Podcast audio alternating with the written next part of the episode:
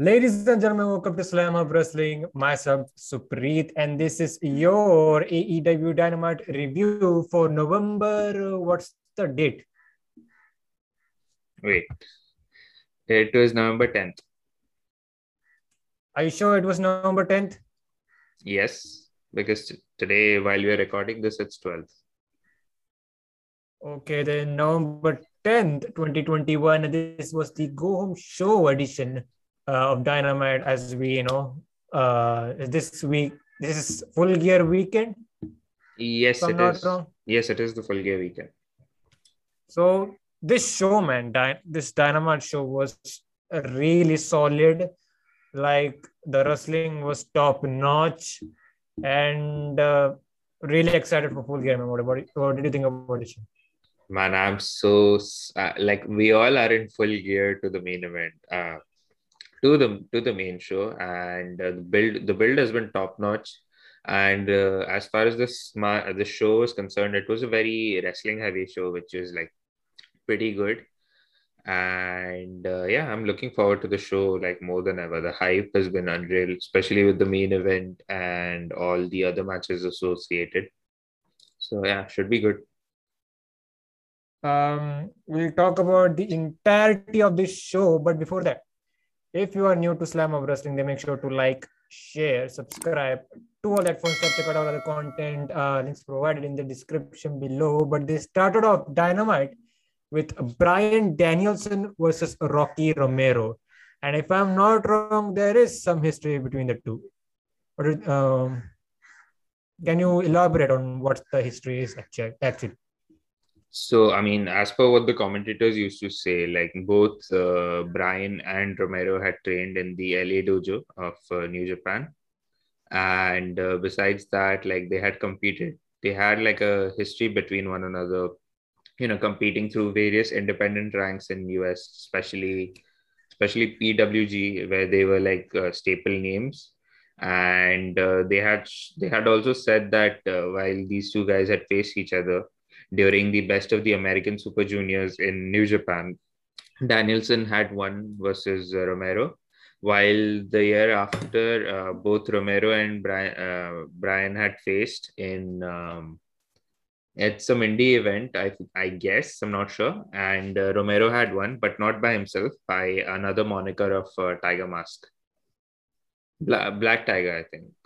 I, I'm, I I- might I have I think- might have confused, but uh, it, it could be either Tiger Mask or Black Tiger. I think it is Black Tiger. It is a spin-off version of Tiger Mask, I guess. Yeah, uh, Eddie Guerrero was Black Tiger once upon a time. Yeah, so technically that makes him the second ever Black Tiger. I'm talking about Second or third. Yeah, second or third probably.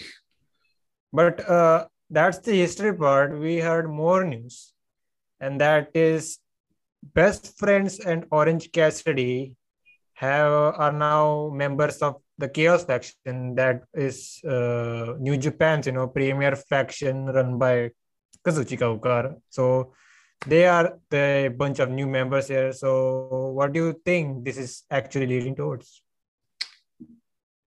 Um, well, there is like a small bit of history as it is for Best Friends in Chaos as like the Best Friends tag team, which was uh, Chucky, Chucky T and uh, Trent. They were already part of the Chaos faction, and before Best Friends were a thing, more or so like in Japan, um, Trent and uh, Rocky Romero were a tag team called uh, Roppongi Vice. So that's like a good continuity of the story, and uh, it's it's like the best friends never left, uh, never left faction, because uh, you know it's like how uh, Lance Archer was still part of Suzuki Gun after uh, you know after he signed for AEW, and AEW in New Japan weren't working. So this was pretty much the same deal, and uh, it, with bonus you get uh, Orange Cassidy, Kris Statlander, and now Wheeler Yuta, who are also part of the faction, which is cute. And uh, you never thought that you would see a day where both the Rainmaker Kazuchika Okada and Orange Cassidy would be in the same stable. Hell, uh, Orange Cassidy and Toru Yano are in the same stable. So imagine the eruption. the this is some insane thing to me, but uh, all things are pointing towards the Rainmaker coming to AEW. Yes, and uh, they've just a couple of weeks. yes, they've been openly teasing that on uh, the show as well because you know you wouldn't actively name drop him unless you're going to do something. Like Ishii, uh, excuse me, yeah, they even mentioned Ishii a lot of times, so probably we might get to see Stone Pitbull in AEW as well. And once if he comes to AEW, then uh, I so badly want him to face both Bryan and Miro a week after the other. And uh, coincidentally, both men are actually, I'm talking about Okada and Ishii are in the States and they'll be having their own, uh, you know, pay-per-view commitment, not full gear actually. It's Battle of the Valley, Battle of the Valley. show here in the States. Yes, It's happening on the same day as full full gear. gear is taking place. Yes, and uh, just to point out, Okada is facing uh, Buddy Matthews, formerly known as Buddy Murphy in WWE, which should be like, which should be a great match. it's like the bastardized version of Okada and Omega, because Buddy Murphy has like most of his moves moveset is from Kenny Omega. And uh, I don't know who Ishii is facing. Is it Moose or did that happen already? Uh, I think uh, Ishii is facing the Switchblade Jay White for the Never Open. Never open weight. And if Ishii loses, he'll never get a championship uh, Yeah, again. That is Alright. something. Should But, be good. Uh, yeah, like we said, uh, there is a chance we see those guys over here in AEW and having these dream matches should be good. But what did you think about this match, man? Bryan Danielson versus Rocky Romero. I thought it was pretty solid. Like always, Bryan Danielson just kills it in the ring. Rocky Romero has proven to be a good enough wrestler, and I thought it was a good wrestling match. Yes, it, it was a very good, uh, it was like a pure wrestling match. And uh, Bryan Danielson has been killing it since he's joined AEW. Like he, he's wrestled almost every week on the show, which is good to see. Like be it Rampage or uh, Dynamite, he's been like a constant presence on either show. And I like how the story that they've told. Like you know, Bryan was trying to uh, prepare for his match with Miro, and the commentators were like, "Is he sane enough to you know take this match just few days before he's facing a monster of a man like Miro, which is putting Miro over as well." And uh, like they were telling a story of how like you know they they know each other for so long, and then Romero was going for his old tricks, like he was trying to lock in the cross arm break of the Juji Gatame and Bryan had like a counter for each and every move that Romero was doing. So also shows the technical wizard of Bryan Danielson, which is as we know, like there is not enough words to be said about Bryan Danielson, the wrestler, and we are getting to watch this in a weekly format, which is awesome. And uh, yeah, So uh, I think Danielson got the win with the what do you single call it? single leg Boston Crab. Uh, I thought he was going for the LeBell Lock, but he turned out to use another finisher, which is a story that is going on for weeks now. Yes, uh, he's been like almost every like different match. Yeah, almost every match that he's won has been with a different submission or a different different finish entirely, which is which also shows like you know the type of wrestler Bryan Danielson is. You know, like he defeated Suzuki with a Busaiku Knee, then he defeated um, Dustin with the guillotine choke. And uh, like he's been winning uh, his other matches against like you know these low card talent like uh, I was gonna say Bivens, Anthony Bowens with uh, LeBell Lock, and uh, now yesterday with uh, Rocky Romero with the single leg Boston Crab. So that's also a story that they've telling us, and uh, yeah, And um, I like the fact that Rocky Romero came out to Roppongi Vice team yes, because all of his teams that he, uh, by the way, he does all his own teams. He produced by like he's a rap artist, a, you know, musician himself. So he basically created all these teams. And all those theme songs he creates are pretty dope, but I like this one a little bit, I guess. Yes, even the Roppongi 3K song that he did for uh, Sho and Sho Tanaka and Yohei Komatsu while he was managing them, that theme was also pretty solid. Anyways, man, really good match, and I like this story of uh, Orange Cassidy and the best friends getting in the Chaos faction. So there you go, man. But what did we have next on this show?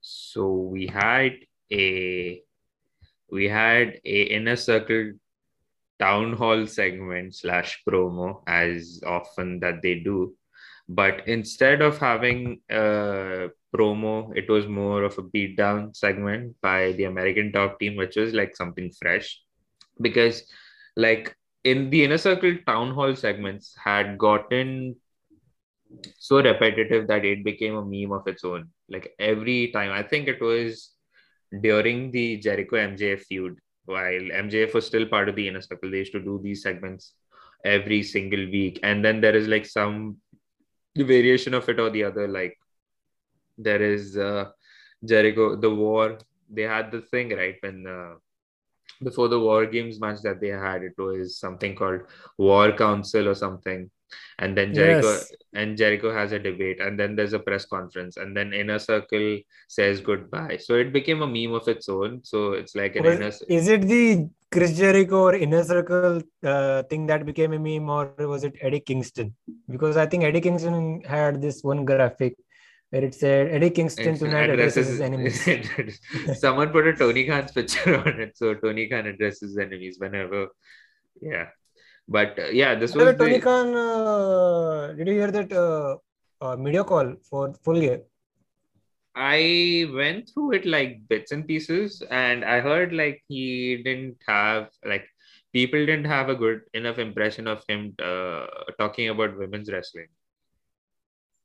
Um, I think he interrupted, like someone asked about, you know, the current state of women's wrestling over in AEW and also compared it to other promotions, like other promotions are doing all women's kind of pay-per-view. And then he interrupted this uh, said journalist uh, and said that he actually, like when this NWA thing was happening with the women's pay-per-view, actually sent his talent and he actually paid them. He paid extra uh, for these talents who were performing in these NWA shows, and they were one of the most uh, highest paid wrestlers on that card, something like that. And he was kind of disappointed that NWA didn't give a lot of credit to Tony Khan.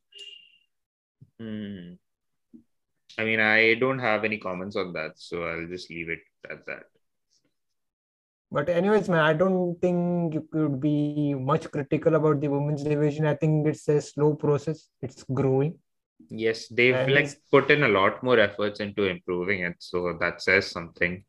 But even though, like, you know, they were hit by the pandemic, and of course, like, while they were trying to build a name of themselves, and of course, it was going to be a long journey, and there were always hindrances with the women's division, be it like, you know, physically in terms of injuries or the, pandemic or whatever may have you. But he's always he's put in some effort to at least you know make make it mean something. So I think that speaks a lot. He, like I'm not defending Tony Khan here, but uh, that's what I'll say about the women's division.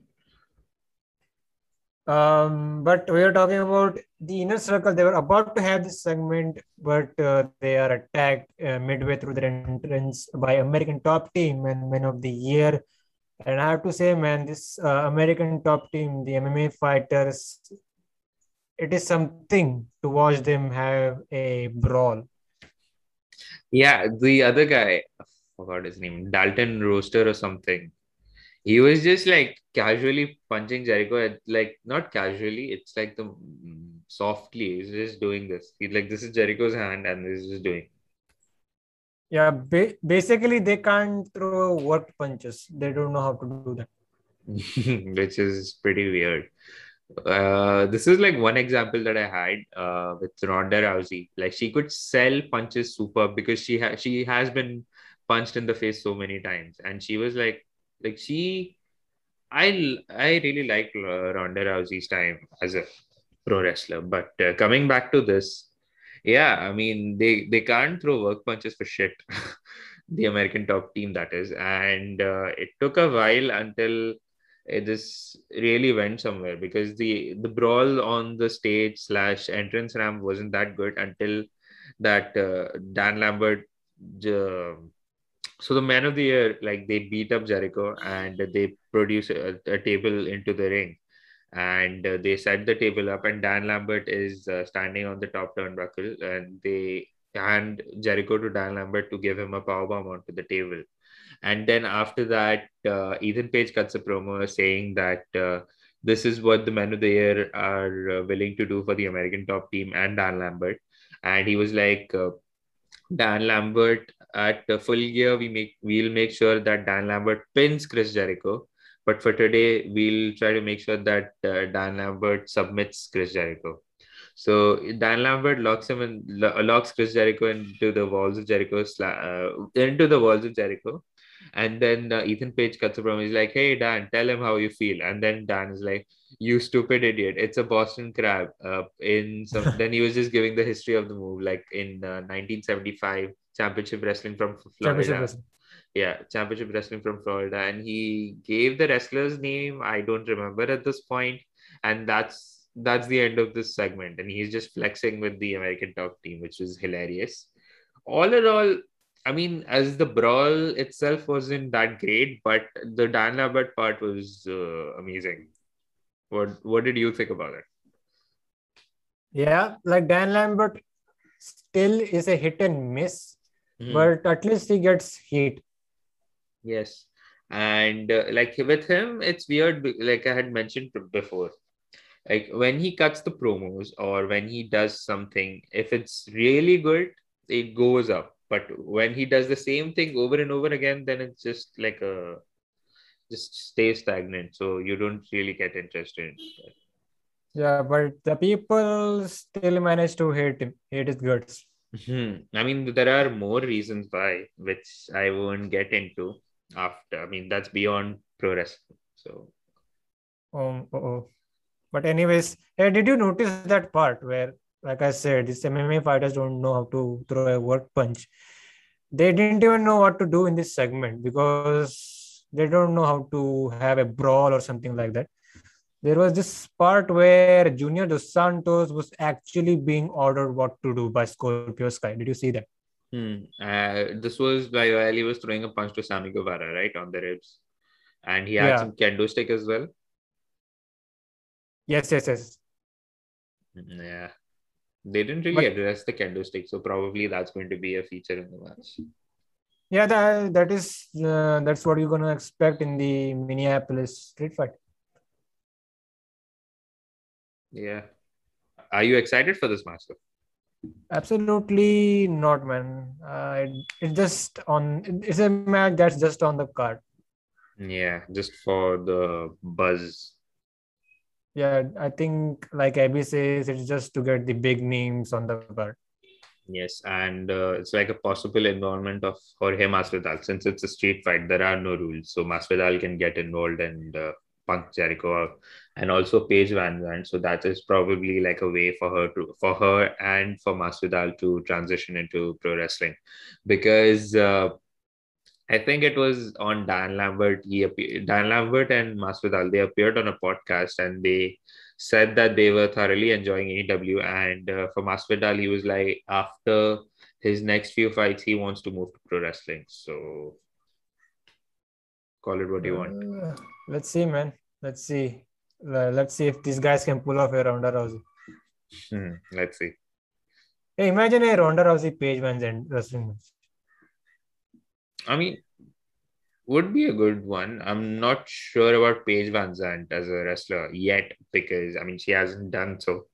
She's an MMA fighter, and uh, like I've mentioned, her her fighting career isn't going that well. And uh, I used to watch a lot of MMA back then, but now it's slowed down. So I ask my friends who watch MMA, uh, how good is she? They're like, she's not that great as a fighter, and her husband is even worse, which is saying something. So hmm. yeah, At least she has some name well. She does, but with things re- that is not related to mixed martial arts. Just funny. Anyways, man, uh, we uh, talked about our thoughts on this feud. It's just there on the card. I hope we get the payoff, man. Like I predicted, I want Hasbullah to walk out on the stage and punch someone in the face. Yeah, I would love, I would love if Hasbullah beats the shit out of Chris Jericho, and that's for shoot. You want a swerve? Yes. Well, we'll have to wait and see. But uh, moving on, uh, we had a trios match. This is involving the women's. We had Doctor Britt Baker, DMD. Uh, she was teaming up with Jamie Hayter and uh, Rebel. So they're facing Anna Jay, Thunder Rosa, and Tay Conti. It's basically, you could say, uh, this match came about because technically uh, all all women in this match are involved in their respective feuds. Like we have Thunder Rosa and Jamie Hayter. They will be having a you know uh, TBS match in their. TBS yes Mhm. TBS Championship tournament. Tay Conti, Britt Baker, they are having the women's match at sorry women's championship match at the pay per view. And this match turned out to be good, man. Crowd were involved, and uh, I loved it. Yeah, I mean, if the if the only good, I mean, I'm being overly critical about this. Like, the crowd involvement was what made the match really good, but as a match by itself, it was a pretty botchy one because like they were they kept forgetting their spots and there were like very various instances where you know they could have improvised on a lot of spots. Like for example, when uh, both Jamie Hayter and uh, Britt Baker were beating up Tay Conti in a two-on-one assault, the baby faces were just standing there at the uh, in their tag corners. And then when Tay was trying to, you know, set everyone up on the corner for her pump kicks, Britt was just standing there and then she just casually walks to the other turnbuckle. So yeah, there are like it was a very botch-filled match, but I'm not gonna hold it against them. Uh, Thunder Rosa looked superb as she always is. I mean, I love Thunder Rosa. That I haven't said it enough on this uh, podcast. And I thought she was like the best worker in this match. She like really shone through, and of course, Tay Conti in her build up to the match versus Baker. So all in all, I think the crowd involvement, the crowd was super hot into it, and uh, they were enjoying every moment of it, which was which is to be expected from a wrestling match. And of course, like you know, when the crowd is so heavily involved into the match, that is what makes a match, you know, grow in value. So yeah, all in all, I felt that this match was good, but mostly because of the crowd and less because of the spots. But I'm not gonna criticize them further. And uh, yeah, all of it was it was a great, and it was a great match as it is. What was the finish of this match again? It was uh, Tay Conti hitting uh, hitting Rebel with a TayDT because Baker was trying to distract the ref, but then she just casually walks away. And uh, I think it was Tony Schiavone or Excalibur saying that uh, she, it, she uh, she made a calculated business decision because she doesn't want to get beat up before the before the women's title match. So I thought that was a bit hilarious. And uh, yeah, there you go. That was the finish to the match. Yeah, uh, nothing much to say. Really good match. I think uh, this is a trend here. Like every match on this Dynamite card, like it delivered, I guess, on a wrestling Yeah. standpoint.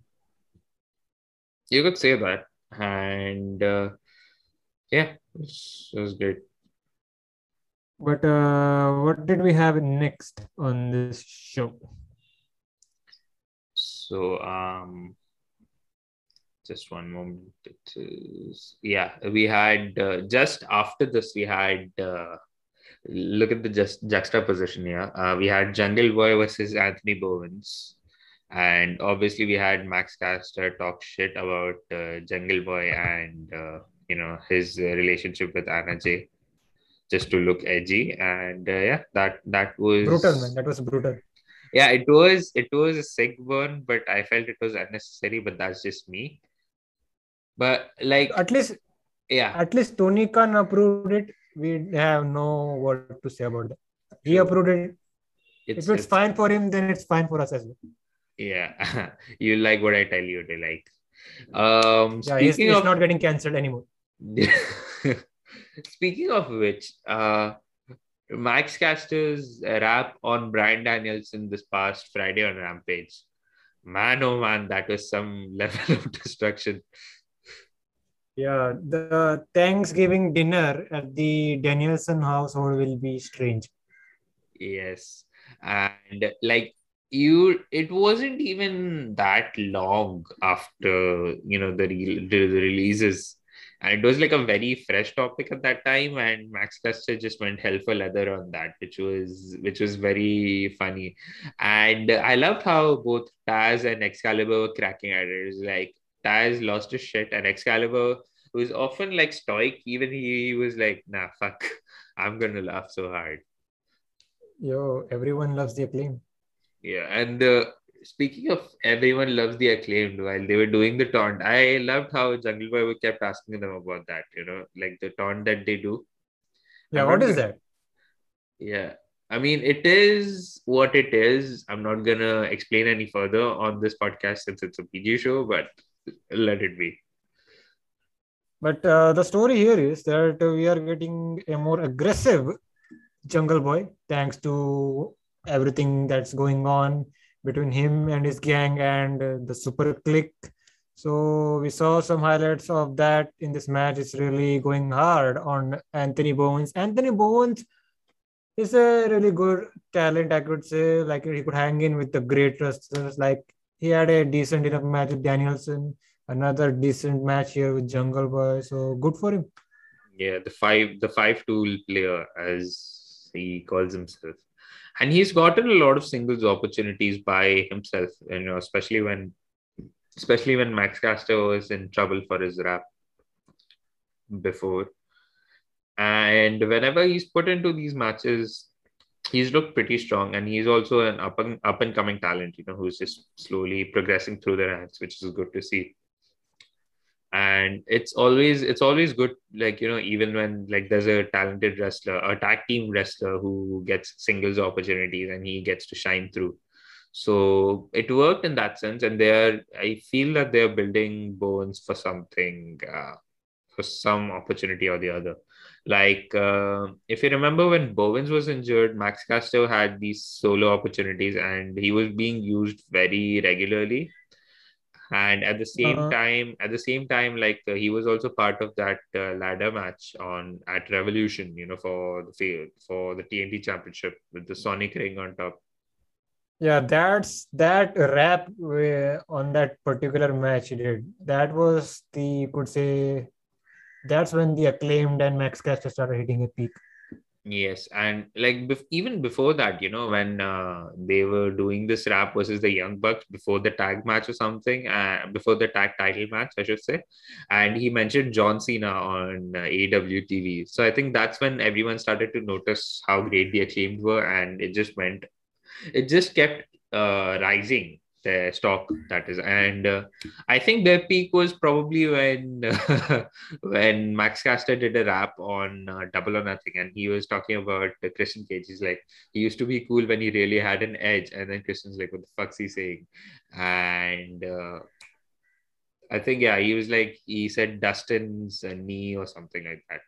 But i thought that was their peak and uh, after that they didn't really do much and beyond that like you know they had the troublesome rap and uh, after that here we are The like the uh, thing with the double or nothing bit was not the rap, the fact that this guy got one of the largest, biggest reactions of the night on double or nothing. Everyone go, loves the man. Acclaimed are great. Yeah, they are. They really are. But uh, So- coming back to this match, uh, I thought it was like you mentioned, it was a decent enough match as well. Uh, like they were showing more aggressive side to Jungle Boy since he hasn't shaved his beard, so he's looking rugged and aggressive. And uh, the the young bucks, it's it's also a character development for Jungle Boy. You know, he's like his happy-go-lucky self every week, and the fans love him. But now he's just showing a more aggressive side, like how when the push comes to shove, how aggressive he can be. Is it is it character development or is he following no shave November? Probably that. I mean, I can't say for myself here, but uh, that's also probably a thing. And so, by the way, were you watching the show on the fight feed? Yes, I was watching on fight. Did you notice that one spot where they were fighting on the outside? Anthony Bowens really got into some fan's face. Yeah, the fan was flipping uh, Bowens off, and uh, Bowens was like, "Hey, what, then they ha- they got into a heated argument, and then like the security, security and Aubrey had to come and like you know hold Bowens back, and then Caster was just like, "You messed up, buddy," and then he was like, "Shush," and then they continued with the match.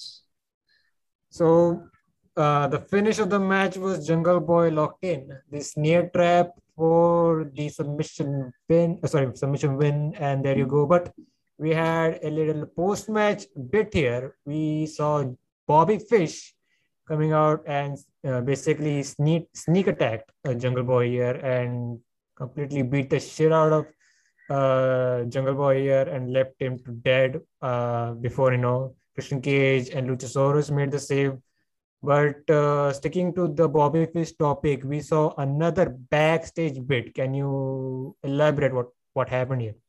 So Bob, uh, Super Kliq cut a promo, and they're like, "How how does it feel to see Jungle Boy get his, get his ass whooped?" And uh, Nick Jackson does this bit from Arrested Development with the Pakaya thing, and uh, Adam Cole is like, uh, "Yeah, we did this. We want to beat Jungle Boy up so bad, but guys, let me introduce you to uh, someone I know who did it for us, Bobby Fish." So we had like a mini Undisputed Era reunion over here. And then of course as to be expected the elite went for those references. Like uh, matt was ta- talking to bobby fish. He's like i know who he is. Like we've had a good history. And he's like just to make it clear the there is no dispute in AEW that the the elite are the biggest faction in uh, pro wrestling and uh, this is the era of the elite and the era of super Kliq so they were just throwing in these uh, references. And then adam and bobby they had like some resolute between each other. So they were like yeah. So what happened is uh, i think yeah it was cole who suggested to have this match. So we are getting bobby fish versus jungle boy on rampage tonight which is 24 hours before the pay-per-view. And then he's like beat him so bad and leave some for us so that we can finish the job. So the elite is really looking to dismantle jungle boy like once and for all. There you go man. There you go. And this segment what they did was maybe planting the seeds uh in the future. For an undisputed era reunion. But but see, man, Kyle O'Reilly, Kyle O'Reilly's contract is coming up on December. Yes, I can't wait for that, and I hope he comes to AEW. I don't want him to stay there anymore, which is a bit harsh for me to say, but he's not doing anything much over there. Which after his uh, proposed, you know, big feud with Cole getting over, and it was supposed to propel him to bigger and better things in uh, in uh, NXT, but we got NXT 2.0 instead, which really killed his push. But hear me out. Hear me out. Okay. Um, okay. I had said in the past that I wouldn't mind a reunion of the Undisputed Era if you know it's like a wink, wink, nudge, nudge thing. I would like to see Red Dragon, Red Dragon, Red Dragon be a thing in AEW as part of the tag ranks, but I'm not really looking forward to an undisputed era reunion in AEW because uh, it, it was more of a WWE thing. Like, you know, we got three wrestlers from Ring of Honor, just compile them and have them few have them be a thing, which turned out to be one of the biggest things NXT ever did. But I hope it sticks to that. Maybe, you know, they could do a reunion if, you know, the timing is right. Like if Adam Cole breaks from the elite and uh, you know if he has his own boys to face Kenny and the Bucks. But I think there is another there's a big theory that is floating around with concerning another wrestler who has history with Cole and the Bucks. So if Kenny, if the way the Kenny story is going, probably they might, you know, include you know, Kevin Steen is also reportedly finishing up with WWE in uh, January. So they might do that, like reunite Mount Rushmore and have Kenny kicked out of the elite and make it Mount Rushmore. I don't know. A lot of possibilities there. Yeah, which which makes the entire ordeal great, isn't it? It's like you have you have a lot of things to look forward to within the story. There are multiple possibilities of where this could go, and none of them will disappoint you. You know what I mean? We'll have to wait and see. Yeah, speaking about Kevin Owens, uh, did you see that image? I'm not seeing Raw for a while now, but I think there was now he has a Titantron where it says "Keep fighting for just keep another just three keep months." Fight, yeah, just keep fighting, and uh, I think there was a Fiend for Followers account who mentioned like for another three months, and he even they even men- they even mentioned it on uh, live TV that. Um, he's his contract might be coming up soon. So he's like, I don't. Uh, Steen was like, or Owens was like, I don't care if it's for three months or the next three years. I'm gonna, as long as I'm here, I'm gonna keep just keep fighting. And then Biggie, being Biggie, was like, um, just so you know, there is only one face on Monday Night Raw. This is in Mount Rushmore. So they are go. They are also openly teasing whatever uh, the possibility is, but I really hope Kevin Kevin Steen joins AEW. There you go, man. There you go. But uh, th- that is regarding Kevin Owens. But what did we have next on Dynamite? We had, uh, yeah, we finished with the segment between uh, Cole and Fish. And after that, we had a tag match, which is Dante Martin and uh, Lio Rush, the debuting Lio Rush on Dynamite versus Matt Sydal and Lee Moriarty. And uh, just like the rest of the match, this also turned out to be a good one, man. Yeah, this was a really good match, and uh, which is no surprise given the talent involved because Sydal Sydal is awesome. You know, there is he deserves more credit for being an awesome wrestler.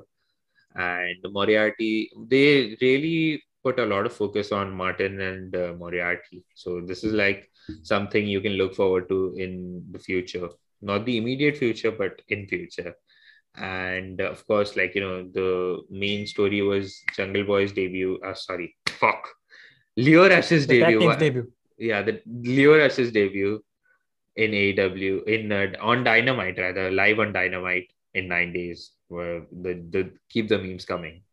So yeah, Lio Rush looked like a Power Ranger in this match, right, with his bodysuit, and yeah he was like it was like a typical Rush sequence where uh, like the start of the match he's just continuously evading the aggressor he's like you know running through the ropes and then escaping him and then trying to look for ways to you know jump ahead of him and just do some good lucha shit and then we had Dante Martin. Like Dante Martin is really growing into an all-round performer in AEW, which is saying a lot. And also giving a lot of praise to him. And he's been compared, like as far as I've seen, he's been compared a lot to an early 2000 AJ Styles, which was like a freak of an athlete. So that's really saying something about Dante, where how high he can go. And uh, speaking about high, did you see his sunset pin he does? Yes, that's... It, it looks like he gets higher and higher as the days goes by. Hmm, yeah, he, they even did that spot on Rampage when uh, Dante and uh, Sydal fought for the third time.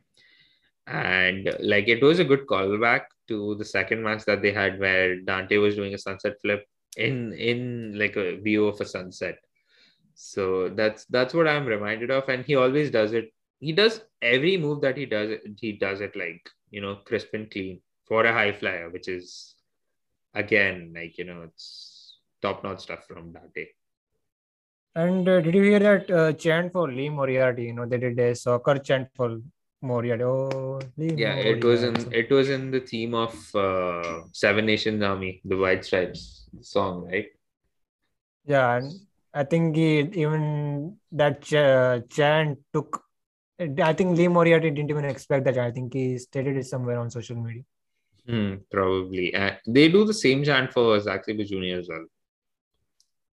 Um, I think Not in that's- Japan, not in Japan, but wherever else he wrestles, especially in the UK. Anyways, but uh, regarding this match, uh, we see uh, Lio Rush and uh, Dante Martin picking up the win. Dante got the win after hitting the moonsault press, and there you go, man. So I don't know. There could be a situation for a couple of weeks now. There could be a legit tag team until Darius Martin comes back. We don't know what's the status on him, but uh, we'll have to wait and see. Yeah, I would love to see uh, Lio Rush and uh, Top Flight being a trios. Like previously, we had told uh, Lio Rush and Private Party to be a to be a trios tag team, trios team, but I would love if uh, Lio Rush partners with Top Flight and becomes a trio, which would be awesome. So much better than a probable Lio Rush and uh, Private Party. Mm, we'll have to wait and see. The trio, I think uh, once they really, you know, start establishing the fact that the trios championship are coming, then we'll see a lot of this uh, trios forming. And this that's the one you stated here is actually a great one with Lio teaming up with time uh, top line. Yes, and there are a lot of trios already, like Super Kliq is there, Christian and uh, Jurassic Express. And in the middle, we had seen Mox, Eddie, and Darby. So now it's both Mox and Eddie's situation as of now. They we don't we can't see them turning heel and similar to Darby. So I think they are also they're also going to be a trio for for a while now. So great stuff.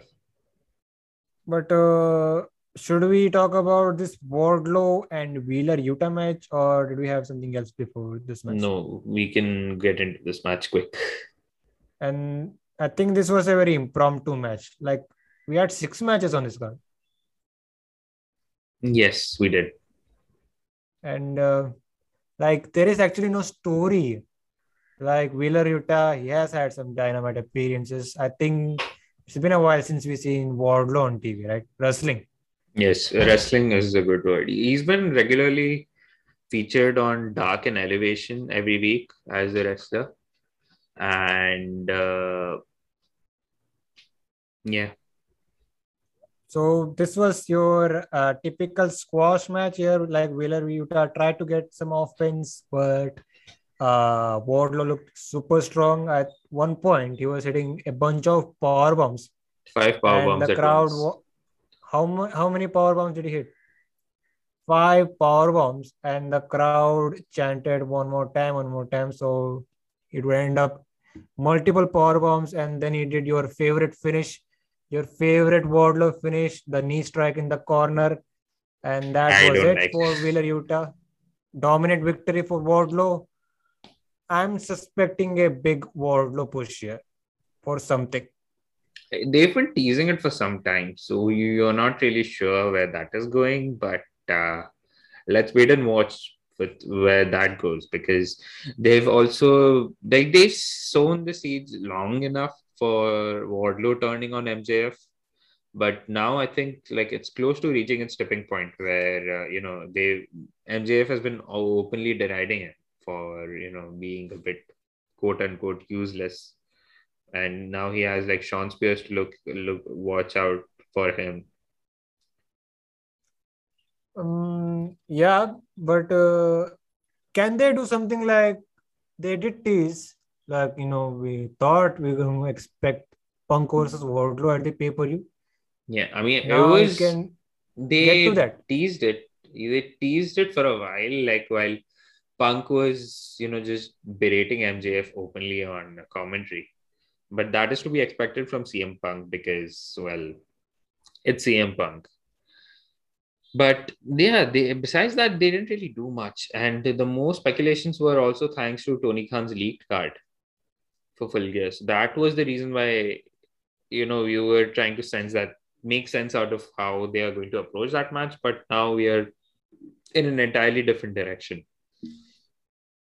And now I can see that match happening, But seeing how on a Wardlow dynamite, will be presented. yeah, but on a dynamite instead of the pay per view. Mm, yeah, I think I think that was the right decision of not giving Wardlow versus Punk. Instead, we got Kingston versus Punk, which is something else. Oh man, So speak. And yeah. yeah, I think it's time to transition into that part. Like we had to get something from Kingston and Punk on this dynamite. Like throughout the night, I think we, they showed some highlights of Rampage. They, they showed a good package for the pay per view. I think we're going to see it uh, in the countdown to full gear. Mhm. And uh, there was another fresh thing that they did in the parking lot. Like they were about to have a, this big fight. We see wrestlers and officials separating them. Like there was, there, there is the there is some intensity and some real legitimacy hit between these two guys, and it comes across your TV, which is great stuff. And that promo at Rampage was top notch. I'm really digging this. Yeah, and to think of it, they didn't really have much time to build to this, and one promo was enough for you to sell it, which speaks volumes about the gift of gab that both of these guys have. Like Punk is a supreme to- talker, we all know that, but it I feel this promo really helped Eddie Kingston. If you already knew how great of a promo he was, now it reached to a more casual viewer. If you know whoever is watching AEW just casually. So this promo from Eddie was like a highlight. It's like the everyone now knows how great Eddie Kingston is, which is which really really warms my heart because uh, just over this week, the Eddie Kingston put out this uh, Players Tribune article. So like every athlete, wrestler, or like wrestlers a few, but every uh, footballer or any athlete in general, they usually post these uh, autobiographical articles on the website. And Eddie Kingston put out his this past, uh, I think it was Tuesday, and he was talking about his mental health struggles, how he bounced back from that, and how where is he right now, which is like an inspirational story by itself. So this has done a great job of putting Eddie Kingston over, but now on a more mainstream sense, which is awesome. And uh, this match, like you've you said it right, like you know, it comes off pretty well that they have legitimate heat, but uh, that's that is the power of Eddie Kingston, you know, like whenever he cuts a promo, you know that it's real, especially when he talks about his mental health issues he is and he's gone on to record to say that like he's uh, whatever he speaks about his mental health is for shoot. He doesn't want to work anyone on that but there you go that is the power of eddie kingston And uh, about this feud with Punk, it is very strange because at one uh, point you figure out yes, Punk is the heel, Eddie Kingston is the babyface, and then uh, Kingston goes into delusional mode, and that makes him the heel and Punk the organic babyface. It's very strange.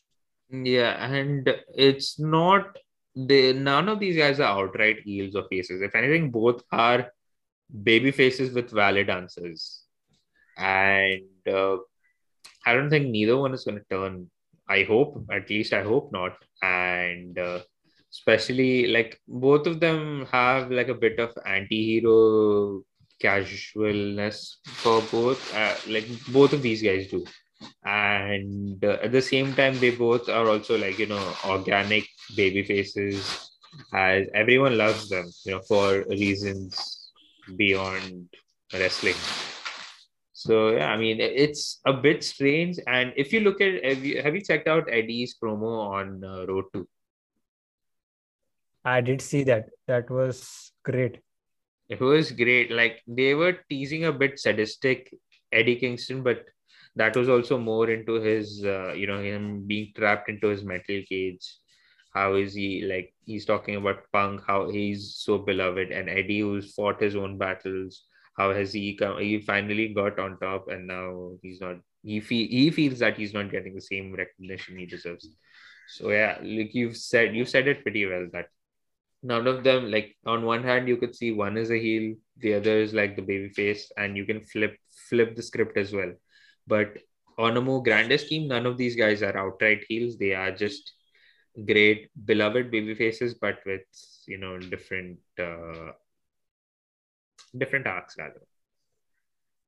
Bro, this feud for a two-week build is like the most exciting match on the card. If you want to exclude Hangman and Omega, Yes, that uh, story is that is you could say it has been a thing. Could say long-term build, but for a two-week thing, this is absolutely great.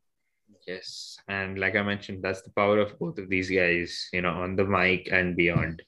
But and this is also like a one of the very unpredictable matches on the card, just like a lot of a lot of the matches.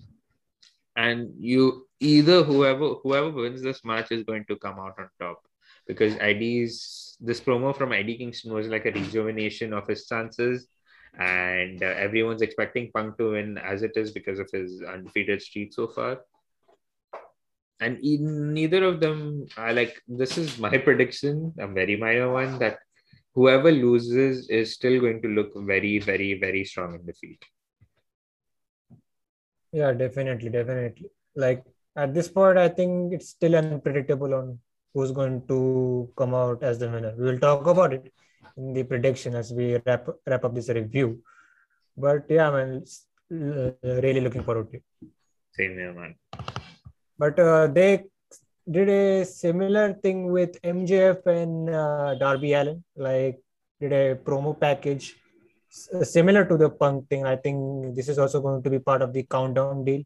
So that story is also it's been there. I think at the before the K- Kingston and Punk story came about, it was the second best thing going at the full full gear card, but it's still good.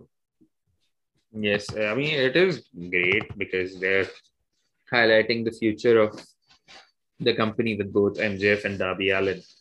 Because I mean, both of these are like two of the two, like a half of the four pillars in AEW. So MJF, Darby, Jungle Boy, and Sammy Guevara.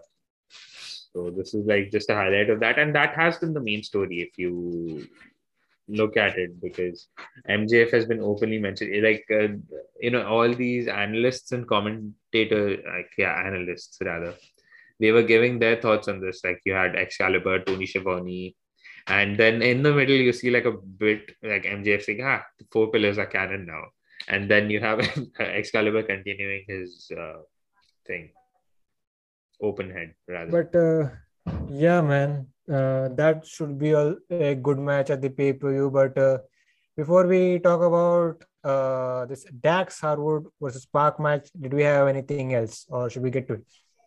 yeah, we should rather get to it. Basically, this was your main event of the night, and uh, yet another great match, man, on the card. And I think they gave a lot extra time to this match, seeing that technically this was the main event and. Yes, and uh, like there was a pre-built story to this because I mean there are a lot of uh, arcs all etched into one because of course you know Andrade is feuding with that triangle and uh, like he was feuding with that triangle all this while and uh, now he has FTR to do his dirty work with all the money and FTR is now feuding with Lucha Bros as well for the tag titles so it's like all of these stories intertwining, which is great. And uh, this match, man, this really solid match. Crowd loved it, and at one point we even see hear the crowd saying, "This is wrestling." This this is wrestling indeed. And if you've noticed, like whenever and either one of FTR members get a singles match, it's always Dax Harwood. And he's always put over as a great singles guy as well. But who happens to be an awesome tag team wrestler too. But with singles opportunities, it's always Dax Harwood, and he always knocks it out of the park. Like he really knows. This guy really knows how to work a match. He doesn't have to do a lot of shit, but he does minimum things and he makes it look legit. That's how this guy works. Yes, and uh, we I mentioned this before. Like uh, whenever FT, FTR, whenever they do their finishes, it's always the Goodnight Express or the Big Rig. And uh, whenever, if it's one person who's picking up the win, it's always Dax Harwood. He always hits the brainbuster for to pick up the victory for his team. So they are putting over Dax as a singles guy too, but he's just like a singles guy who just wrestles, you know, who's just a workers workers worker. But uh, uh you couldn't have had an anyone else better to pair him up with with other than Park, and Park is a master at this. This match delivered on all fronts. And uh, speaking about brainbuster, that brainbuster that Park did from the top rope looked insane. Top. Yeah, I mean, I, w- I was scared for Dax at once, Dax. And uh, there was at one point where Park chopped him so hard, Dax, Dax started to bleed from the chest. That yeah, looked, it, that it, looked it looked gnarly. like he blade did a blade job over there. That looked insane. Yeah, it looked gnarly to say the least. But this, this that's what you get when you get in, into the wrestling business, man. But this match, really solid. And let's get uh, talk about the finish.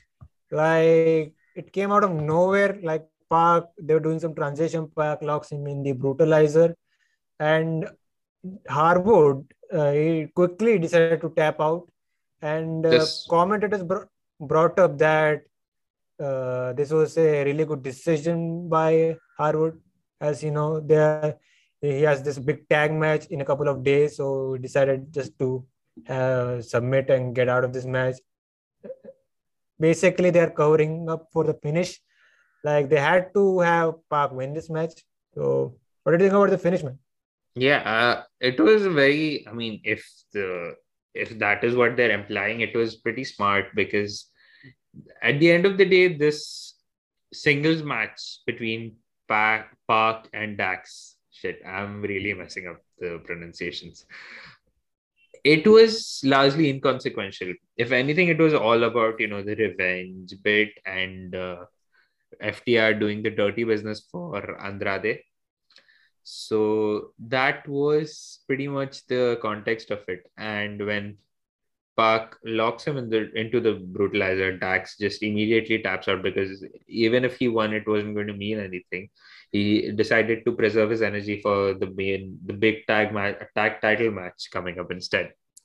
So I I kind of like how they did that. They even teased it during uh, the commentators that is they really teased it during danielson versus uh, romero and then they were like yeah the, it is not too late it is never too late to tap out now and just preserve your energy for your match versus miro so i like i like how this was applicable in this match instead of anyone anywhere else so we had a little post-match bit here uh cash wheeler came out and we see a two on one attack. Then we see the Lucha Bros showing up. I think we saw Cody Rhodes in there. Uh, Cody from the crowd. The level of self awareness is like astounding. Yeah, I think I don't know why he did that, but he did that. Uh, we also saw Malakai Black and Andrade showing up, and uh, everything led to a big brawl. And uh, we got to a point where we were thinking about what is the deal with Cody Rhodes, what's going on with Malakai Black, Andrade, where is this thing leading towards? So I think they have announced Cody Rhodes and uh, PAC versus Malakai Black and Andrade El Idolo at the pay per view. So um, yeah. I don't think they should have done it at the pay per view. Me neither. I, it it would have been better if they did this match on Rampage instead, but I digress. Yeah, it's just uh, I think uh, it's yet another scenario, like I said, with the Jericho inner circle top, American top team thing. It's just there to get the big names on the card. Yeah, but it, they uh, Cody hasn't had a single like a big marquee match this year except if you want to count uh, Anthony Ogogo. But uh, yeah, they could have done away because Cody he didn't wrestle at full gear. Neither of these guys did. All out. Yeah, all out. Shit, why, why, why do I keep messing up? I'm so sorry. Quarter, that, that, that's certainly good when AEW does quarterly papers. Mm, yeah, probably. Like no, it's even worse when there are monthly pay per views because you have to remember each and everything. But uh, yeah, at All Out, Cody didn't wrestle, so they I either they are making up for that because none of these guys had wrestled at uh, All Out, so they are just compensating for that, I guess. But it's weird. But I'm I'm uh, looking forward to this match either way because because of the level of talent involved. It's just that I'm not sure if uh, making it a tag match was the right call. It is a very weird feud, right? Yeah, like they've intertwined all of these stories together. For and that is rather you know the Cody Malakai stuff and the Andrade PAC stuff. So it's now a tag team player because of that. Hey, listen, listen. So Yo. okay, now you're doing it the pay per view. It's fine and all but is it there some is will something else happen i mean the cody heel turn the cody heel turn is one thing but uh, this is an aew pay-per-view man we need some surprises right who are you referring to Windham? Uh, I think uh, that uh, that is a great spot to have Windham show up but uh, you're referring to something else over here. Um, yeah, I think uh, you guessed it right. I'm I am referring Windham here, and I hmm. think this would be a great spot if he debuts and goes up to Cody. Oh, and then Cody turns heel because of that, the hurt heel stuff. Uh, you can do something there. I think, like, oh, at the end of the day, you could give this match a little bit more importance yeah. Elaborate. So, yeah, like the match is going to be a fine, but uh, if you do something like a post-match bit where Windham shows up attack Cody, it's going to be even better. Hmm. I think yeah, that would make sense, but uh, I have my thoughts about all of this. I wouldn't want to repeat it, but yeah and it's not like there is a 99.9% chance Windham definitely shows up at full gear because I think he's doing something else right now. Yeah, uh, as per uh, Sean Ross Sapp, yeah. As per Sean Ross Sapp, he's been uh, like working on his feature film in Hollywood. And this was something that I wanted from the start. Once he left WWE, he was I was like, yeah, he should he should rather work in movies than uh, wrestle again. And uh, if this is a thing that he keeps on doing, if he's successful at it, then why not? Great for him. And even Tony Khan did a little uh, mention of Windham on the uh, media scrum for full gear. Yeah. Like it was brought up this question about Windham. He said that he hasn't talked a lot with Windham. He like hasn't spoken he mentioned... since for a year. Like the last time they yeah, met yeah. was at Chris Jericho's birthday party. And this is an answer he's been giving for a while. Like even before this, he appeared on the Busted Open Radio, I think. And he had the same answer there, and I think in a few interviews before too. So yeah, so, take it for what you can. He there is a chance Windham shows up, and if he doesn't show up, then we know all the reasons why he didn't. right. But anyways, man, uh, this match with the, this random tag match should be good it's not going to be great because uh, the bar is high in terms of what match will steal the show for this paper. Easily. But uh, I think we have covered everything, man, regarding Dynamite. There is one thing or, we forgot actually. Uh, uh, before we a, hit, uh, yeah. towards the contract sign. Yes, it is the Miro promo. Yes. He's like uh, Danielson. I want like he's like, Do you know me? Do you know my God? I'm trying to like, do you know whether I have enmity with my God? And then he's like, I, he wants to go home in pride to his wife. And he's like, say goodbye to your wife and say hello to mine. But there you go. There was nothing much besides that. Really great, man. And this uh, Miro character is so good that I heard Jim Cornette falling in love with this current Miro character which is saying something. yeah. This is great, man. This is great stuff. Yeah, this is probably his best iteration ever. Even when he was doing his, you know, the Russian hero and then the Rusev Day stuff, and to now, we can. I mean, we can unanimously agree the best man stuff wasn't that great, but uh, this uh, Redeemer character has brought a new life, and this is some of the best work that he's ever done. And uh, yeah, even pretty excited for his match with Danielson. We'll do the prediction later on. Uh, and I think there is a guy who should uh, has to win this match, in my opinion. We'll get to it when we get to the prediction. But uh, should we get to the contract signing? Oh wait, I think we had this thing where they kind of hyped up the Ruby Soho and Kris Statlander match with a bunch of promos. Yes, uh, they had some interaction on Dark while Kris Statlander was trying to save Ruby Soho.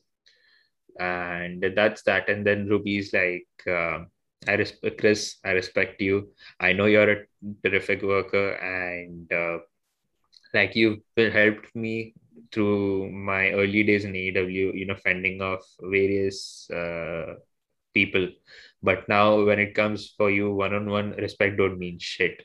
And then Kris, Kris was just being nice about it. Hi, I'm Kris Statlander. I'm Galaxy's greatest alien. Nice to meet you. That's it. Uh, that was a very underwhelming line from Kris. yes. But anyways, man, at least they are putting in the efforts to make this match means something, and this promo packages are getting more time than the Queen's Crown tournament. Another uh, dig at that set tournament. But uh, moving on, uh, we are have, we're gonna have we're gonna have a comment section flooded with, "Hey, how can you do that?" Yeah, uh, fuck the drones. Uh, let's talk about the contract signing between Kenny Omega and Adam Hangman Page. Is for you know their upcoming World Championship match. The this whole segment overall was good, but still, man, it looked like a typical WWE contract signing. What did you think? Yeah, it did. Like the barbs that they exchanged with each other was great because there was like a lot of history to this, and that's what they were referring to. But the end sequence was very WWE, like the ending of it. So you were really spot on with that. And uh, like I think there was this one great line.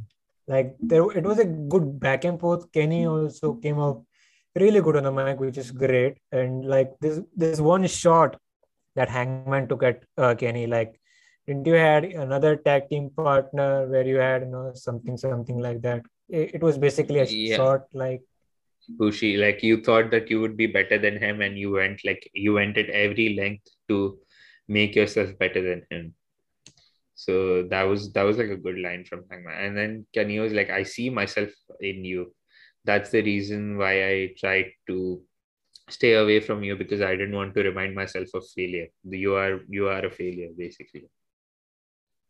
And he brought up something that Kenny said to Hangman after the match at last year's full Yeah, and then like when Kenny defeated Hangman, he just takes his hands like, "Good job, Hangman." That stuck with me for so long because I was always reminded of how much of a failure I've been all this life. And it took years of, you know, courage to finally stand up for myself. And here I am ch- challenging for your title. But uh, as they, as both men signed their contracts, I think Kenny Omega wanted to do a mutual handshake uh, mm. with Hangman. And this was actually somewhat of distraction as we see this weird cameraman showing up. And he attacked Hangman with the camera and uh, it was revealed to be Don Callis. And before this segment started, I was actually wanting for some Don Callis. I actually missed him on TV. Hmm. So he finally made his presence. And, I uh, feel uh, it's a bit too late for it because if if it's according to what everyone is predicting, because Don Callis kind of added that oomph to Kenny's title run, you know. He was his manager, he used to put Kenny over, and Kenny can speak for himself great but that you know additional amount of big headness that Don Callis used to bring that was sorely missed. To be fair, yeah, I, think he was missing for at least fifty percent. You know, he rarely showed up on Dynamite before you before All Out came about? After rather, I think he, he was there for a while. Uh, because after All Out we had uh, Danielson versus Kenny that uh, 30 minute match. Yeah, basically, basically what I'm saying is he didn't show up regularly on Hmm. TV. Yes, I think he he was really missing once uh, Hangman won the number one contendership for the championship match. So, and that's what makes the Kenny Omega title run a little incomplete, in my opinion. Yeah. And but overall, it was good. Like I think Kenny going into the pay per view is a full solid heel now, and people want to see the Hangman win the championship. So, good story. Great story, rather. This, this Yeah, is what and- they've been wanting for so long. We're finally at the cusp of it, but all I'm hoping is please don't fuck it up. Will get to that. We'll do the prediction bit. But uh, I think, uh, can you point out what Don Callis stated in the little promo he did after Hangman got busted open with the camera and stuff? I don't exactly remember what he said. He's like, uh, well, you know, something like, I don't know, it was some Uh, reference. he, he said something like, "Is this the guy that you want to be uh, want to see become world champion? He's not even ready yet." Something like that. Yeah, something like that. And then Hangman is busted open with the camera shot, and then Kenny signs the contract on Hangman's behalf with his own blood. I think the one that reminds me of it is uh, Hogan versus Vince McMahon at uh, for Mania Mania 19 2003. They were having their own feud, and that was a very good feud, by the way. Like with the power of hindsight, because Yeah, that They they, were talking about- iconic promo. Yeah, if you actually think I was just the right guy at the right place, and then he's like, let me try that one more time, brother. And then, yeah, like with the hindsight, the story made a lot more sense because, like, Vince thought that he was responsible for Hulkamania, and how Hogan thought he was responsible for WWE's boom period. So it was a good, it was a good story itself. So it- that was great. So yeah, like I But remember regarding that, this, the blood, yeah. But regarding this bit, the two-year thing they have done, it is good. But still, man, I feel that the Kenny title run, there is something that are missing. Mm, yeah. It, like, it could have been a lot better than it was, but I don't have any major complaints about this title to be honest with you. We'll talk in more in depth about it as we get to the prediction. But I think we covered the dynamite bit uh, top to bottom. Are we missing anything? Mm, I don't think we are. So I think it's time we get into the prediction part for full gear. Do you have the card in front of you? Yes, sir, I do. Um, I think we they also announced a match for the kickoff. I think it's regarding involving the women. I guess. Yes. So the pre-show match is Nyla Rose and Jamie Hayter versus Hikaru Shida and Thunder Rosa. This is in build up, in build up to their uh, respective TBS title tournament matches. Who have we got and why? Babyface is going over. Me too, just to keep the crowd hot for the start. Um, what else do we have on the main card side? Okay, so I'll get into like it's in no particular order. So I feel this is going to start the ma- start the card. So I'll go for it anyway. It's uh, Bryan Danielson versus Miro for the uh, the AEW World Championship Eliminator final. Who have you gotten why? Miro for the win. Me too. Yeah, Danielson is undefeated. He takes this loss against Miro. It won't hurt a lot, I guess. Yes, and uh, given what the original plan was for Moxley to become the to come out on top and then uh, you know turning heel and then beating the shit out of possibly you know whoever wins because Mox had story with both of these guys has done. So I'm also going for Miro because he'll make a great challenger. If Hangman wins, he's going to make a great challenger for like being the first in line to you know face Hangman for the title. And if Kenny wins, there is like a lot of you know the god complex between both of these guys. So it's going to be a great feud nonetheless.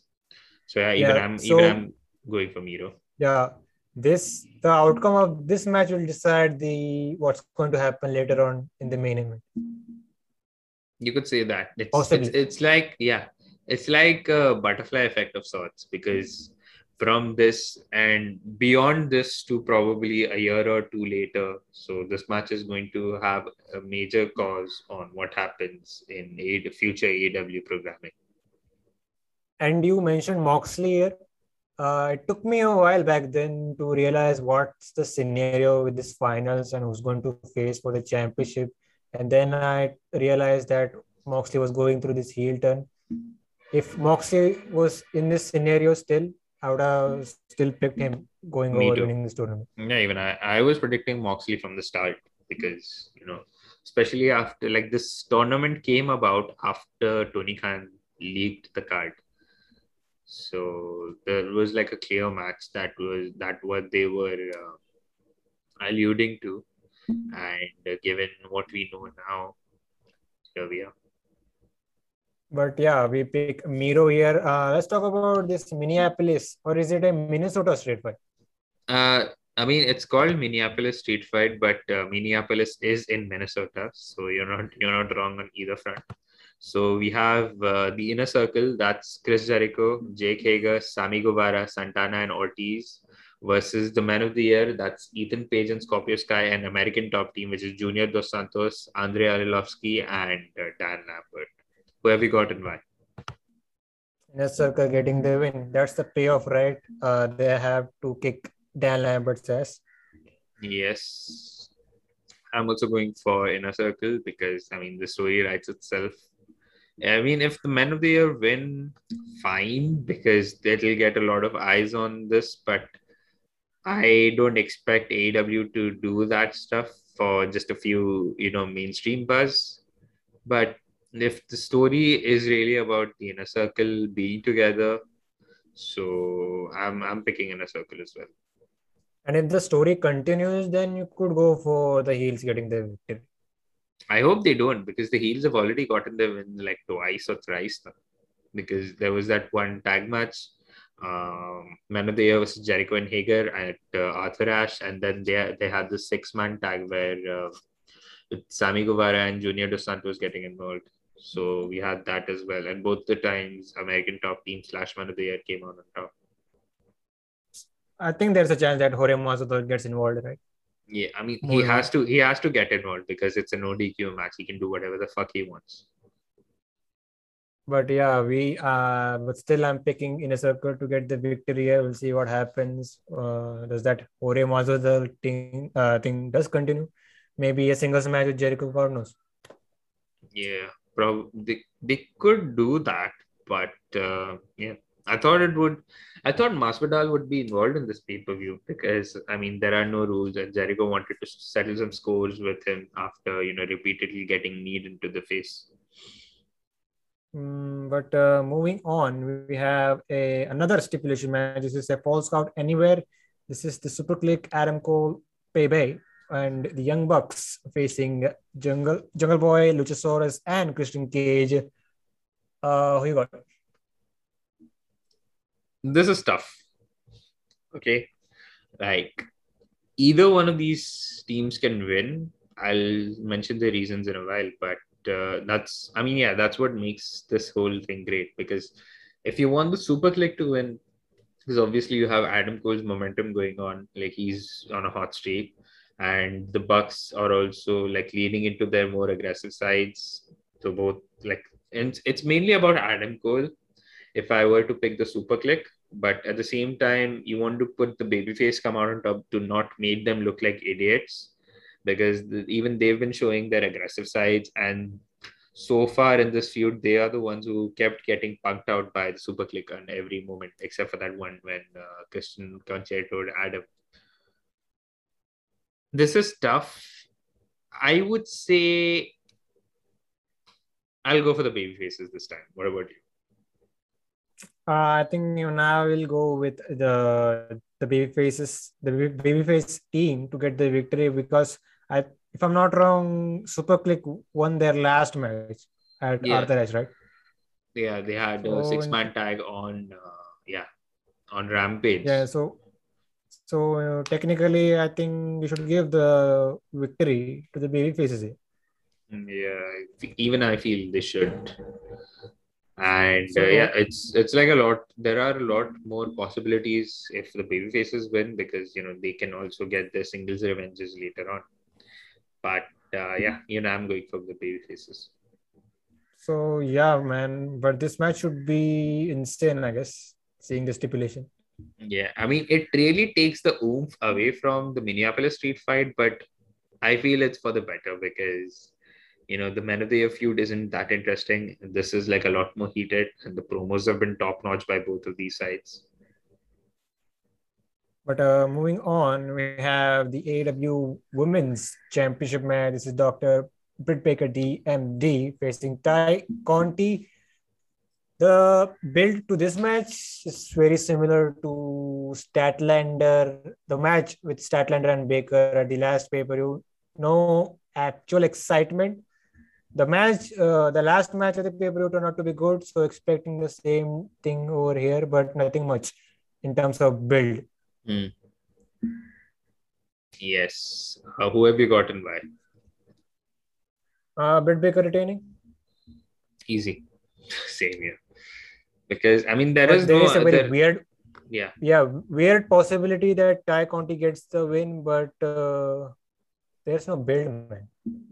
Yeah, it was just like she was just announced as the number one contender, and then they had this Twitter feud about each other's, you know what. And besides that, there's nothing much. they had few matches, and that's that. That's the entire build to this, which is very. Uh, but it's okay. Like, you know, you can just let that slide. And it's easy picking for Britt Baker because, again, later on, she has like a bigger fish to fry with probably Thunder Rosa or whoever else comes forth because I feel that this is the time her title reign is finally picking up, or it has already after the Statlander match. Like it has, it is, it is finally on the up, but not by much. So uh, we both are selecting Britt Baker to retain her championship, but uh, uh, the situation with the AEW World Tag Team Championship. So this is the Lucha Bros facing FTR. Another weird possibility of FTR winning the tag team championships here, but they already have beaten the Lucha Bros here, so that's another, you know, it makes uh, this uh, whole matchup even more unpredictable, in my opinion. Yes, you don't want to 50 50 most of these uh, matches, you know. But uh, I'm going for Lucha Bros because I mean, they haven't really done much with the titles. And I expect them to keep it for a little longer. But at the same time, like they had, yeah, like I said, they haven't really done much with after winning the championship from the Young Bucks at All Out, and it was just there. They had few title matches, and they besides that, there's nothing really memorable. So probably this is what they are building on to uh, this match with FTR, and you know, moving on to bigger and better better things from here.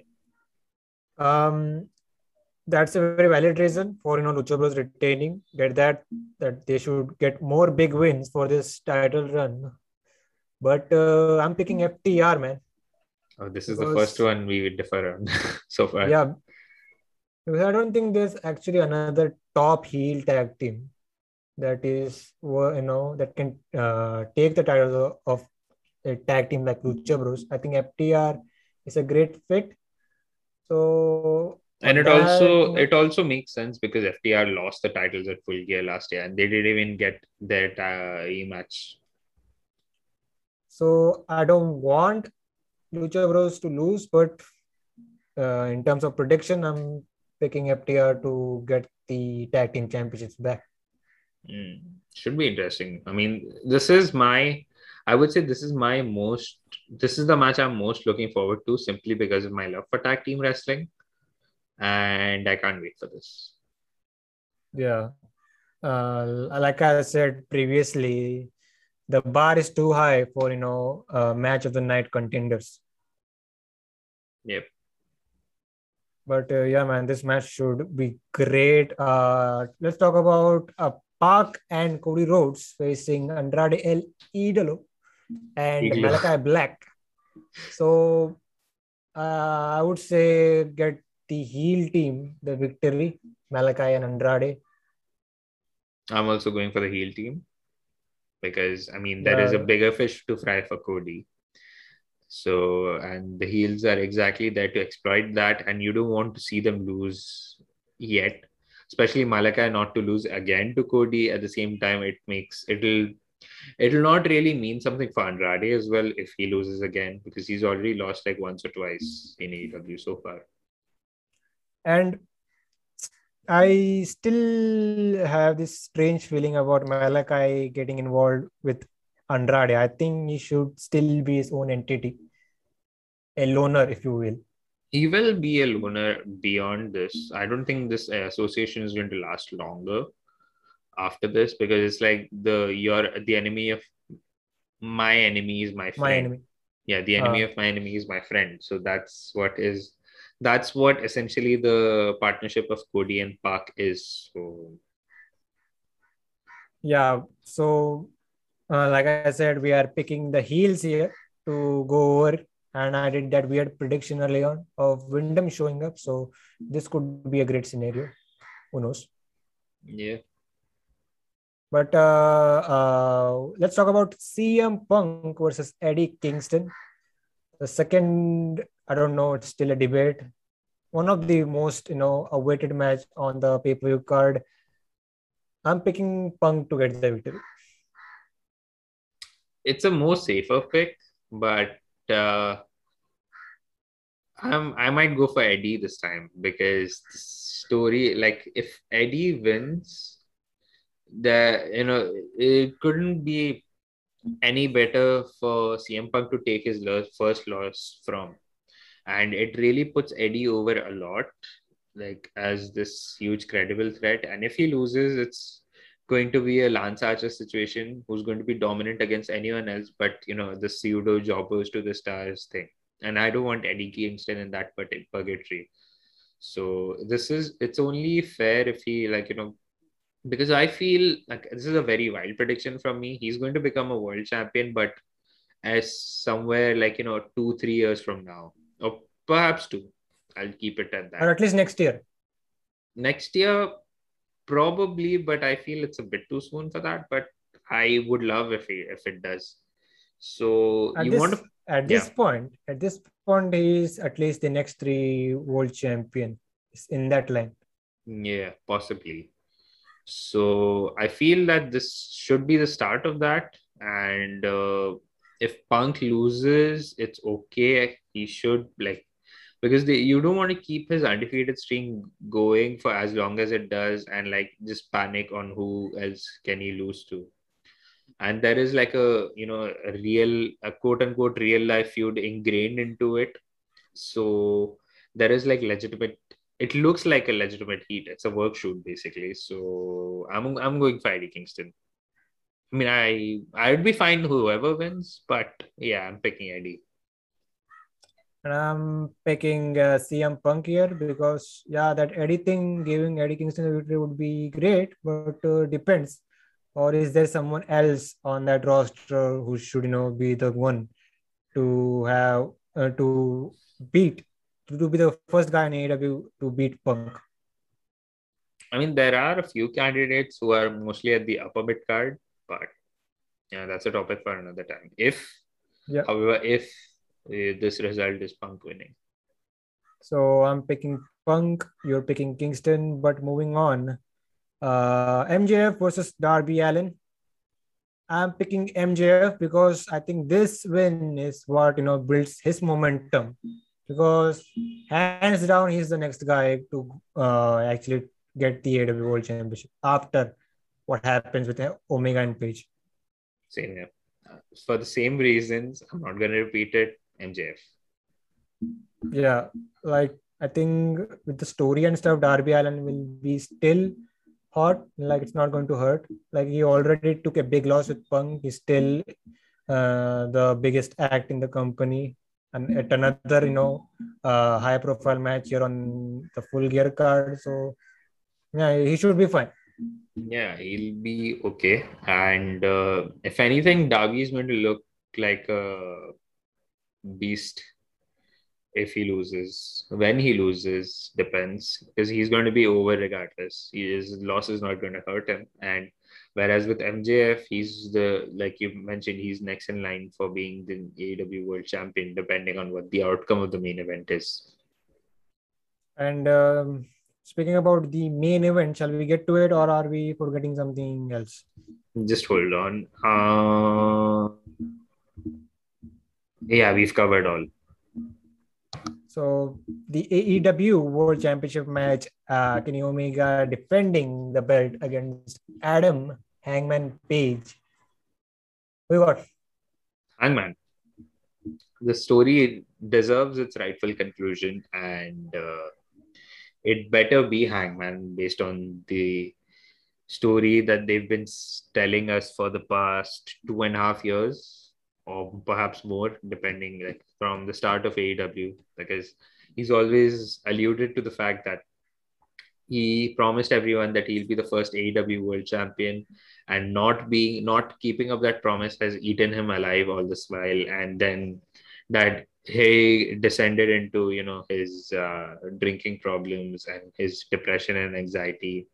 And now like ever since returning back from his paternal leave this is like the best version we've ever seen of Hangman. And uh, he's finally got his confidence back. So, yeah, it has to be Hangman winning. I don't see it any other way. What about you? Um, yeah, even I'm picking Hangman to you know finally get the big payoff of that uh, him beating Omega for the World Championship. I'm picking uh, Page, Hangman Page for that reason, but still, man, I think I mentioned it earlier on. The Kenny Omega World Title run has been good for a year now, but still, man, there's something missing from it. Hmm. Like it's December second will be an official year since Kenny won the championship. Yeah, but yeah, like I said, the title run has been good with all these great matches. It's had a bunch of here and there, I'm mm. talking about uh, him in AEW, but still there is something missing about his title reign. I don't know what. Hmm. Yeah, like a little bit of that pizzazz is missing, and yeah, like people have alluded to you know him being a bit goofy and less of the seriousness. I don't think that's the case because that's basically Kenny Omega. He's like when the big match comes, he's just at his highly focused self, you know, being the best wrestler in the world that he is and when it comes to like slightly lower card stuff he's a bit goofy and it's okay you know. That that's basically like i mentioned that's basically kenny omega's character. He's the god of pro wrestling but when it's someone at the lower level than him he just tends to take it easy and then he gets paid off for it but he still comes out on top. Yeah he has done i think he has done a good job for this title yeah, I mean, I of the three title runs in AEW, the world title runs, which has been your favorite? Um, you are asking me which is the best title run. Hmm. Mm, I think every like Jericho was a really good champion, very important to the company. Moxley, you could say, in a weird way, was the workhorse like mm-hmm. going through those pandemic shows. And he actually came off as a top star. And this was uh, the best moxley title run i mean in his career ever.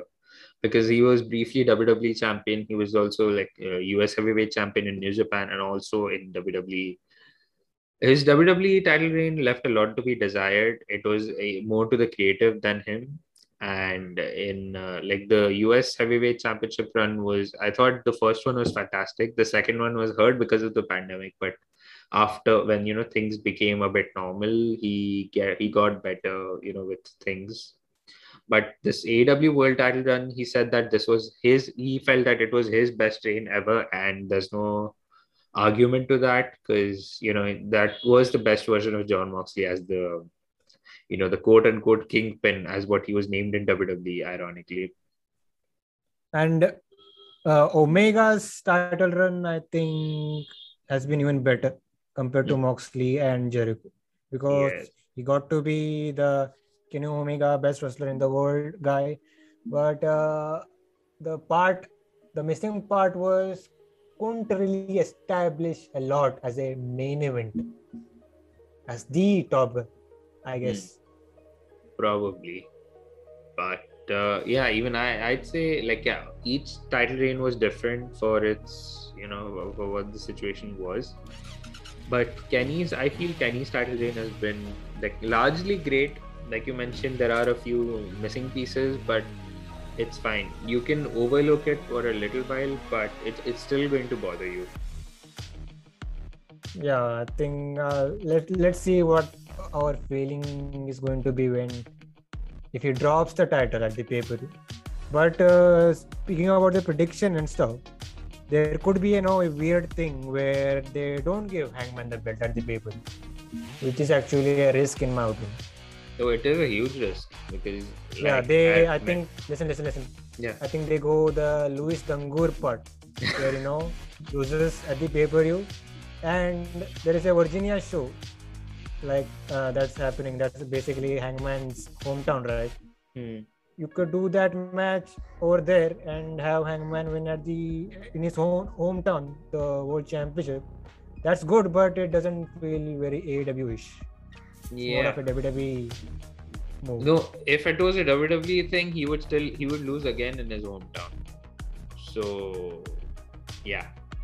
But though, even Bully Ray said that Kenny should win because of the heat. I'm like, fuck you guys. This is a story that's going on forever, and it's high time it deserves its rightful payoff. Why not just let us have it and not, you know, do the WWE thing? Like they they book, book from week to week. Just don't keep it to that. Uh, yeah, it's let's say right time, right situation type of scenario. So Yes, now and you have the opportunity just pull the trigger i guess Yes, and you know he's going to return to his hometown as his rightful champion, as something that he promised to all his fans, and no better way to you know celebrate his title win in front of his own people. bro just imagine if that doesn't happen the twitter is going to be wild for the next 24 hours after Yeah. the paper is done Yes, and uh, they'll burn Tony Khan's effigies on street on the street. yeah it's in technicality that's i don't know. Just give the title to hangman i guess. Yeah, it's high time. yeah. So those were our predictions man. Pretty exciting card really looking forward to. Yeah can't, can't wait for the show man. So like this weekend okay like saturday sunday it's i mean for any wrestling fan in india who also happens to watch cricket it's still it's a big time to look forward to and uh, yeah should be good but before we leave i can just guys find so you can find me on twitter and instagram at rid underscore aman and if you're watching this in video form you can see it somewhere in the bottom corners and you can find Slamhub Wrestling on Twitter at SlamhubW, Instagram at slamhubwrestling. Catch this review on Anchor and Spotify as well. This was the AEW Dynamite review, and see you guys next time. ciao